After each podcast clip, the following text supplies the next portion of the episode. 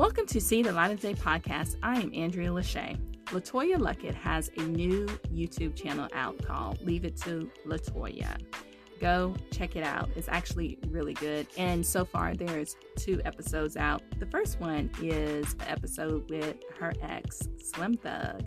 And they talk about the different issues and the fun times they had in their relationship. Also, the second episode talks about mom guilt and how LeToya feels guilty when she goes out on the road and when she has to work, and how she is a single mom and how she has to leave her kids with someone else. So, the second episode is serious because it, it talks about working and single moms, and a lot of single moms out there have that guilt when they have to drop off their kids and go to work.